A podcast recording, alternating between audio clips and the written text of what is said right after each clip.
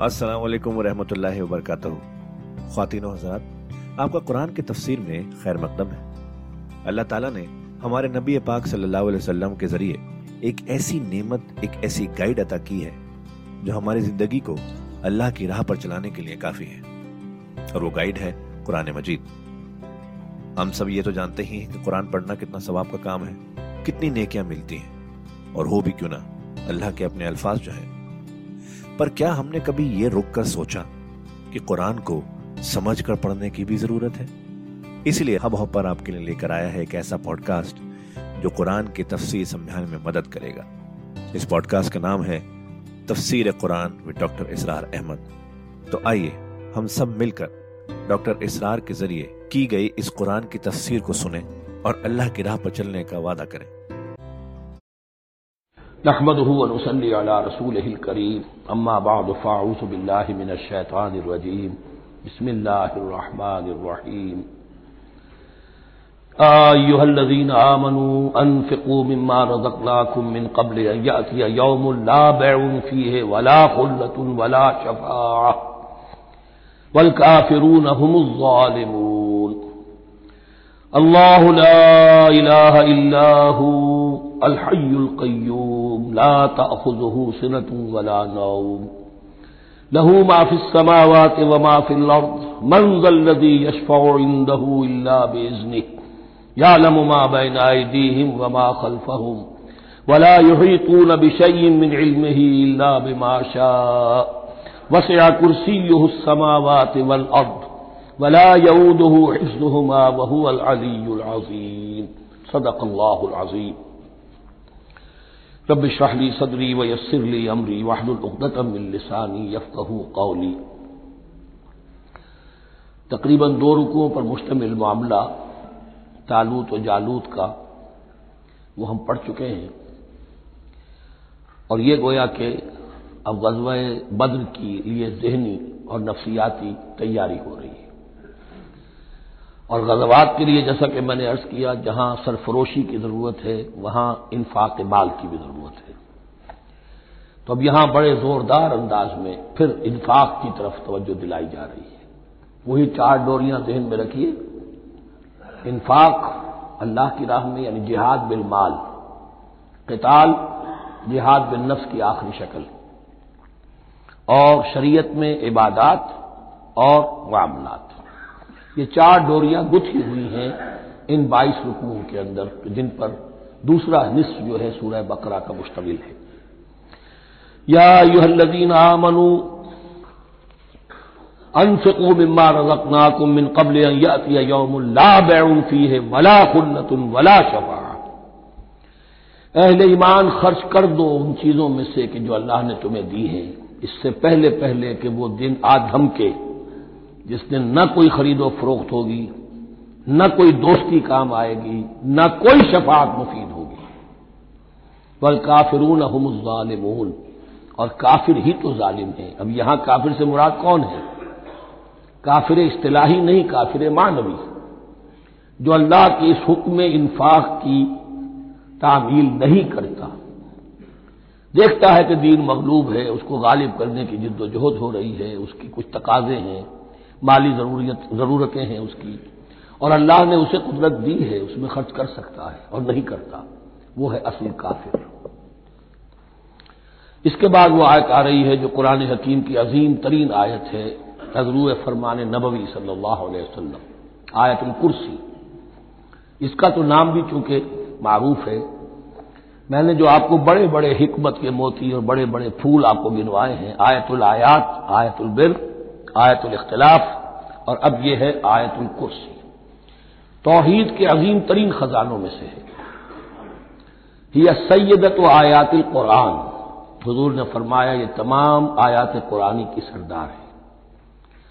जिस तरीके से आया बिर और सूरतुल असर में एक नस्बत है कि हिदायत और निजात की शराइ सारी की सारी एक छोटी सी सूरत में अल्लाह ने जमा कर दी। वल आसर इंसान लफी खुस्र इल्लजीन आमन वामिल सालहात व तवासो बिल हक व तवासो बिल लेकिन उसकी तफसील एक आयत में आई, वो आयत बिर है। चुनाचे जो मुंतखब निसाब हमने मुरतब किया है दावत कुरान के लिए, में पहला दर्स सूरत असर का है और दूसरा दर्स आयत बिर का है। जो नस्बत सूरत असर में है कि वो सूरत है, ये आयत है। लेकिन इस आयत में कई सूरतें निकल सकती हैं, हजम के एतबार से सूरत असर के बराबर। यही नस्बत है सूरह इखलास में, चार आयतें। तोहीद का अजीम तरीन खजाना। और ये आयत कुर्सी, ये आयत है, सूरह इखलास इसमें चार बन जाएँगी हजम के एतबार से। लेकिन उसे हजूर ने सुनो से कुरान करार दिया है। तोहीद के मौजू पर जाम तरीन सूरत सूरत इखलास।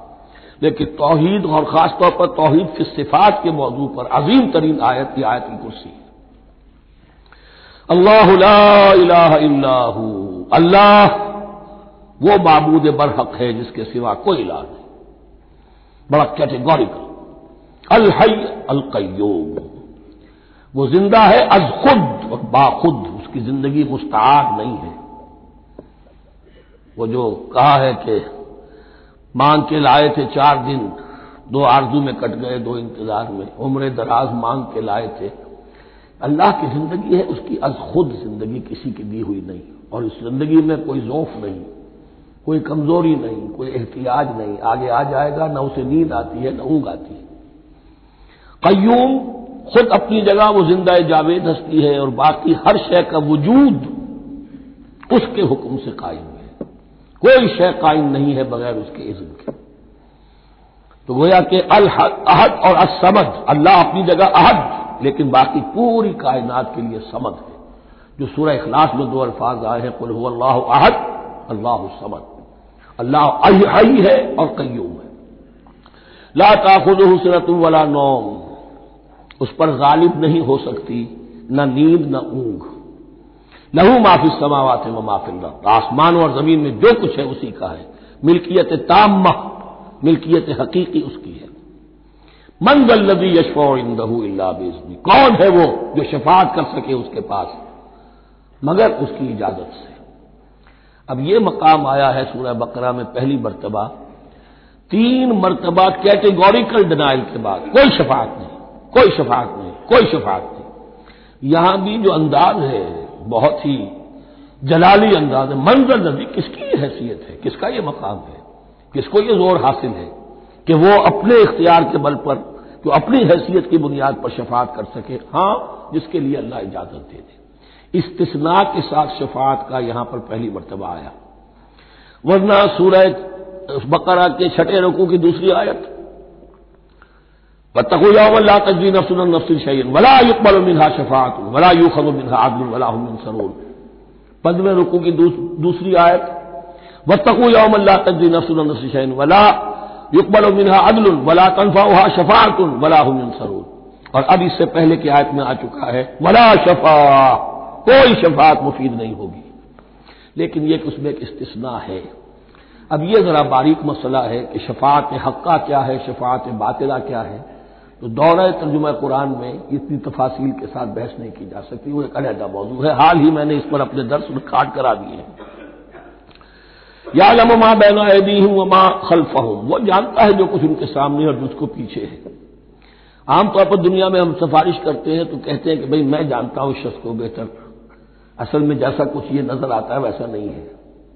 या जैसा कुछ फैक्ट्स ऑन दी फ़ाइल आ गए हैं, वो बड़े ही डिसीविंग है। असल हकायक कुछ और है इस केस के, वो मैं आपको बताता हूँ। यह बात अल्लाह के सामने कौन कह सकता है? जबकि अल्लाह तो जानता है जो कुछ उनके सामने और जो कुछ उनके पीछे है।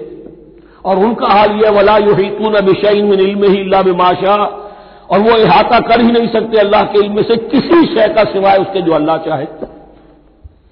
बाकी हर एक के पास इल्म जो है, अल्लाह का अताई इल्म है, दिया हुआ इल्म है, महदूद इल्म है, बड़े से बड़ा रसूल हो, बड़े से बड़ा वली हो, बड़े से बड़ा फरिश्ता हो। ला इल्म लना तना हम पढ़ाए चौथे रुकू में। तो कौन कह सकता है? मंजल्लदी यशफा बेजनी। आलम मा बैना यदीहिम वमा खल्फहुम। वला युहीतून बिशैइन मिन इल्मिही इल्ला बिमा शा। वसया कुर्सी समावात वल अर्द। उसकी कुर्सी तमाम आसमानों और ज़मीन को मुहित है। अब कुर्सी के दो मफूब यहाँ हो सकते हैं, एक तो यह कि इससे जो मानी मुराद है, यानी उसका इकतदार, उसकी कुदरत, उसका जब्र, उसका इख्तियार, ये अथॉरिटी पूरी कायनात को। एक ये भी हो सकता है कि अल्लाह ताला के लिए, हम नहीं जान सकते, ये आयात मुतशाबहात में से है कि कोई शय भी हो वाकता जिसको हम उसे कुर्सी कह सके। अर्श, कुर्सी, इन सब के बारे में ये दोनों बातें जेब में रखिए। ये भी हो सकता है कि उनकी कोई मुजस्म हकीकत हो, जो हमारे जहन से, हमारे तखयल से मावरा है। और यह भी हो सकता है इससे इश्तारा मुराद हो। उसका इकतदार और इख्तियार आसमान और ज़मीन पर छाया हुआ है। वला यऊद हिज्जोहमा, और उसे तकान तारी नहीं होती, उस पर दरा नहीं गुजरता, इन दोनों का थामना, इन दोनों की हिफाजत आसमानों की और ज़मीन की। वह अली अजीम, और वो अल अली है, बुलंद बाला, और अजीम है, बड़ी अजमत वाला। यह आयतुल कुर्सी सैदत आयात और कुरान तमाम आयात कुरानी की सरदार, और तोहीद इलाही का एक बहुत बड़ा खजाना। ला इकराहफिद्दीन दीन में कोई जबर नहीं है।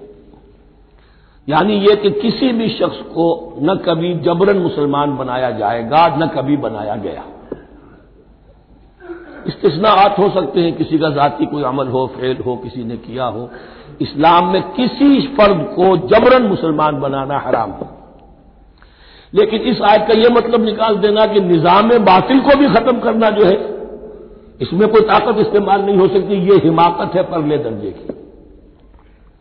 निज़ाम बातिल, निज़ाम जुल्म है एक्सप्लॉइट कर रहा है लोगों को। अल्लाह और बंदों के दरमियान हिजाब बन गया है, पर्दा बन गया है। निज़ाम को ताकत के साथ खत्म करना फ़र्ज़ है मुसलमान का। ताकत नहीं है तो ठीक है। ताकत हासिल करने की कोशिश करता रहे। लेकिन जो मुसलमान निज़ाम बातिल को खत्म करने की आर्जू और इरादे से खाली है, उसके दिल में यह इरादा नहीं है, उसके दिल में ईमान नहीं है। ताकत और जब्र निज़ाम को खत्म करने पर सर्फ किया जाएगा, किसी फ़र्ज़ को मजबूरन मुसलमान नहीं बनाया जाएगा। यह है असल में इस आयत का मफहूम। ला इकराहफिद्दीन कद तबैन रुश्त मिनल गई रुश्त हिदायत वाजे हो चुकी है कजी से जितनी कजियाँ हैं जितने गलत रास्ते हैं जितनी शैतानी पगडंडियाँ हैं उनसे जो सिरात मुस्तकीम है उसको बिल्कुल मुबरहन कर दिया गया है फबई यकफुर भी ताहूत तो जो कोई भी ताहूत का इनकार करेगा देखिए अल्लाह पर ईमान लाने से पहले ताहूत का इनकार ज़रूरी है जैसे ला इलाहा तो ताहूत और ताहूत कौन है? तगा से, सरकश। जिसने अपनी हाकमियत का ऐलान किया वो ताहूत जिसने गैरुल्लाह की हाकमियत को तस्लीम किया वो ताहूत उसके तहत बनने वाले सारे इंस्टीट्यूशन ताहूत जो भी इदारे हों, चाहे कितने ही खुशनुमा इदारे हों, है अदलिया। लेकिन वो अदलिया अल्लाह के कानून के मुताबिक फैसले नहीं कर रही। कुछ और लोगों के बनाए हुए कानून के मुताबिक फैसले कर रही, वो ताहूत है। जो भी अल्लाह के हदूद बंदगी से तजावुज करता है वो ताबूत है। तो यानी किसे कहते हैं? पानी दरिया की हदों में बह रहा है, लेकिन जब वो अपनी हदों से निकला तो यानी पे है। दरिया को अपनी मौज की तो यानियों से काम, कश्ती किसी के पार हो या दरमिया रहे, उसे इसकी क्या फ़िक्र है? तो तगा और बगा, ये दोनों बड़े करीब के अल्फाज है, बगावत और तो यानी। फमाई यकफुर बित तागूत तागूत का इनकार जो कोई कुफर करे ताबूत के साथ, वह यूम बिल्ला और फिर अल्लाह पर ईमान लाए। ताबूत से भी दोस्ती, अल्लाह पर भी ईमान। अल्लाह के दुश्मनों से भी याराना, और अल्लाह के साथ में वफादारी का दावा। ये चीज़ नहीं चल सकती, यही मुनाफिकत है। यकसू हो जाओ हनीफ मुस्लिमन। फ़कद इस्तम सकबिल उर्वतिल उसका, जिस शख्स ने यह काम कर लिया ताबूत की नफी और अल्लाह पर ईमान, उसने तो मज़बूत कुंडा थाम लिया। तो समझिए कि अगर कोई शख्स किसी जहाज़, समुद्री जहाज़ में अरशे पर से गिर जाए तैरना भी ना आता हो, किसी तरह हाथ पाँव मारकर वो किसी कुंडे के ऊपर अगर हाथ उसका पड़ गया तो अब वो समझता है कि इसको मैं नहीं छोड़ूँगा। मेरी जान इसी से वाबस्ता है, ज़िंदगी इसी से है। तो उसका वो कुंडा अगर कमज़ोर है तो फिर गया। वो उसके वज़न से कुंडा ही निकल गया। लेकिन वो कुंडा के जो मज़बूत है फकदिस्तम सकबिल उर्वतिल का उसने तो बड़े मज़बूत कुंडे पर हाथ डाल दिया है। यानी ताहूत का इनकार और अल्लाह पर ईमान। उसने थाम लिया है बहुत मज़बूत कुंडा। इसीलिए एक हदीस में आता है, औसकुल ओरा कल मतुतकवा ये जो उर्वा की जमा है ओरा और उसका औसक जो है इसका मुजक्कर होगा। तमाम कुंडों में सबसे बड़ा मज़बूत कुंडा जो है वो तकवा का कुंडा। उसको थामो मजबूती के साथ। ला इकराफिद्दीन कद तबैन रुश्त मिनल गई फमन यकफुर बिताहूत वयुमिन बिल्लाह फकद इस्तमसक बिल उर्वतिल वुस्का लन फिसाम लहा, वो कभी अलहदा होने वाला, टूटने वाला नहीं है। ये कुंडा बहुत मज़बूत है। अल्लाह समीन अलीम, अल्लाह सब कुछ सुनने वाला, जानने वाला है। अल्लाह वलीदीन आमनु युखरजुलमात नूर।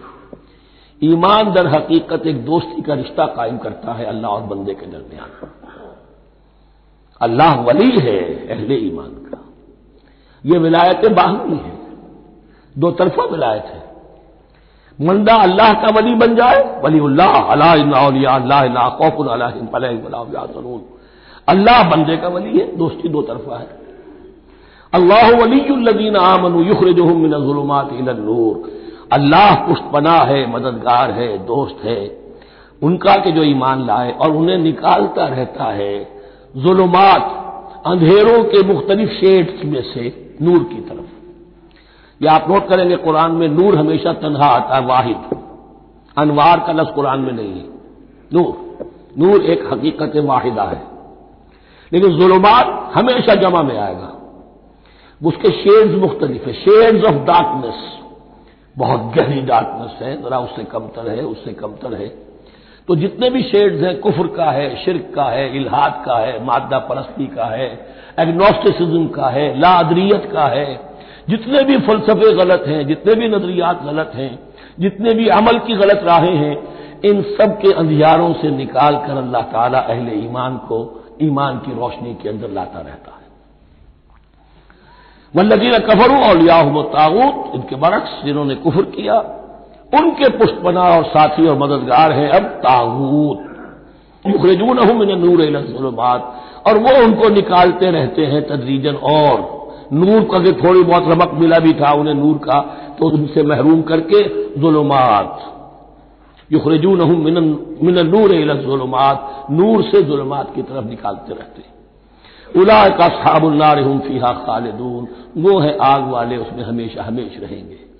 अल्लाह मजालना मिन इबादिकल मोमिन अल्लाह अखरीना मिन जुलमात नूर।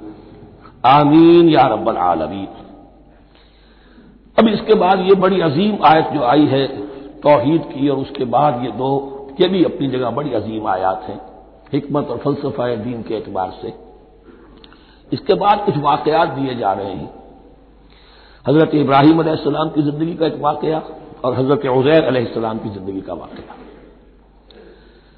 अलम तराजी हाजा इब्राहिम फिरब ही अनाताहुल्लामुल्क क्या तुमने देखा उस शख्स को जिसने कि मुहाजा किया था मुनादरा किया था, हुज्जतबाजी की थी इब्राहिम से?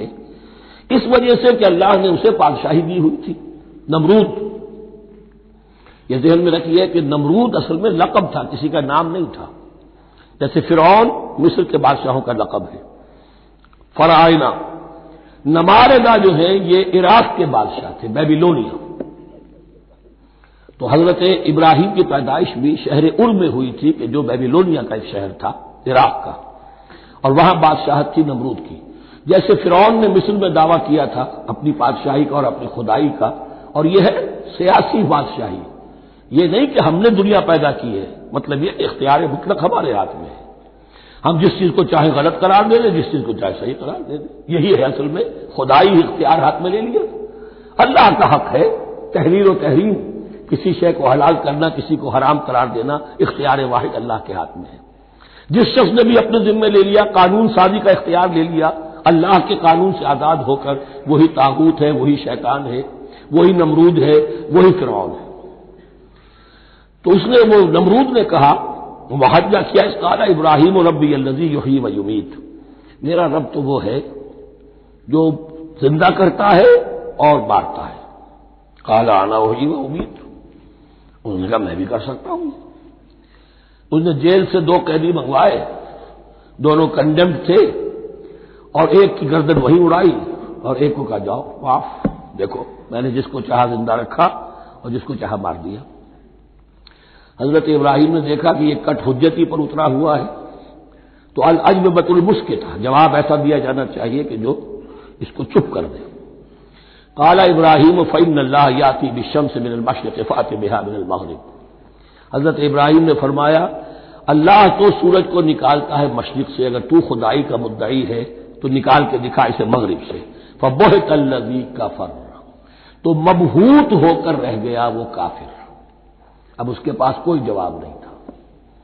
वल्लाहदिल कौममीन और अल्लाह जालिमों को हिदायत नहीं दिया करता। हिदायत तो नहीं हुई, चुप हो गया लेकिन चुप क्या हुआ? उसके बाद तो फैसला हुआ कि इन्हें आग में झोंक दिया जाए। औकल नदी बर्रा अला करियतिन वही अखावियतुल अला उरूशहा। या फिर उस शख्स के वाक्य को जरा याद करो, क्या तुमने नहीं देखा कि जिसका गुजर हुआ एक बस्ती पर, और वो ओढ़ी पड़ी हुई थी अपनी छतों पर।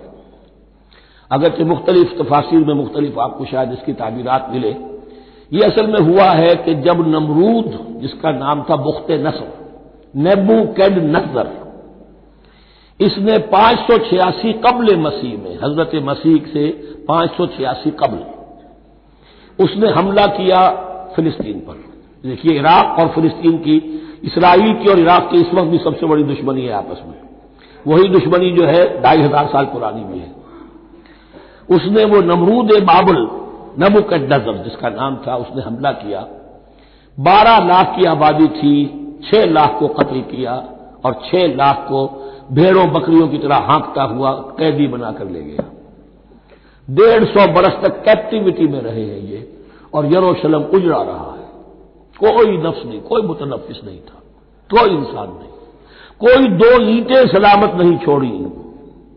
उसी वक्त वो हैकल सुलेमानी जो है, वो शहीद किया गया। और इनके कहने के मुताबिक, उसके तहखाने में वो ताबूत सकीना भी था, जहाँ रब्बाई इनके मौजूद थे। और वो रब्बाई भी वहीं पर उनकी मौत वाक़ हुई और ताबूत सकीना भी है, अगर उनका कौल सही है। तो जिस जमाने में ये उजड़ी हुई बस्ती थी, हज़रत उजैर अलैहिस्सलाम का गुजर हुआ। उन्होंने देखा कोई मुतनफिस नहीं। तो उन्होंने क्या कहा? काला अन्ना यही हाजहिल्ला बाद मौतहा। अल्लाह इस बस्ती को इसके इस तरह मुर्दा और बर्बाद हो जाने के बाद कैसे ज़िंदा करेगा? अब इसमें कैसे एहया हो सकता है? दोबारा कैसे इसमें लोग आकर आबाद हो सकते हैं? इतनी बड़ी बर्बादी, इतनी तबाही, कोई मुतनफिस नहीं, कोई दो इंच सलामत नहीं। अल्लाह में आमिन सुम बास। तो अल्लाह ने उस पर मौत वारिद कर दी सौ बरस के लिए, और फिर उन्हें उठाया। काल कम लबिस्ता। सवाल किया, कितने अरसे रहे हो यहाँ? हज़रत उजैर जो है, क्योंकि जो रिनाइसेंस हुआ है तारीख बनी इसराइल में, उसके नकीब, उसके असल जो बुनियाद है वो ये। इन्होंने फिर इसलाह की, जो जवाल उनमें आया था, अखलाकी और दीनी, फिर ये उठे कमर कसकर, जब अल्लाह ताला ने ये मुशाहदात करा दिए, और फिर जाकर वहाँ तबलीग की और दावत की दी, और वो उन यहूदियों के अंदर जो कैप्टिविटी में थे उन्हें फिर असल दीन की तालीम दी, रूह दीन को ज़िंदा किया तो कोई आके वहाँ से फिर उनका एहिया हुआ है। तो खातिन हजरात, ये था आज का एपिसोड। अभी तफसीर बाकी है। पूरी तफसीर सुनने के लिए अगला एपिसोड सुनना ना भूलें। ज़रूरी है कि हम कुरान को पूरी तरह से अच्छे से लफ्ज ब लफ्ज समझें। इसलिए अगले एपिसोड में आपका इंतज़ार है। सुनते रहिए ये पॉडकास्ट जिसका नाम है तफसीर कुरान विद डॉक्टर इसरार अहमद, सिर्फ़ हब हॉपर पर।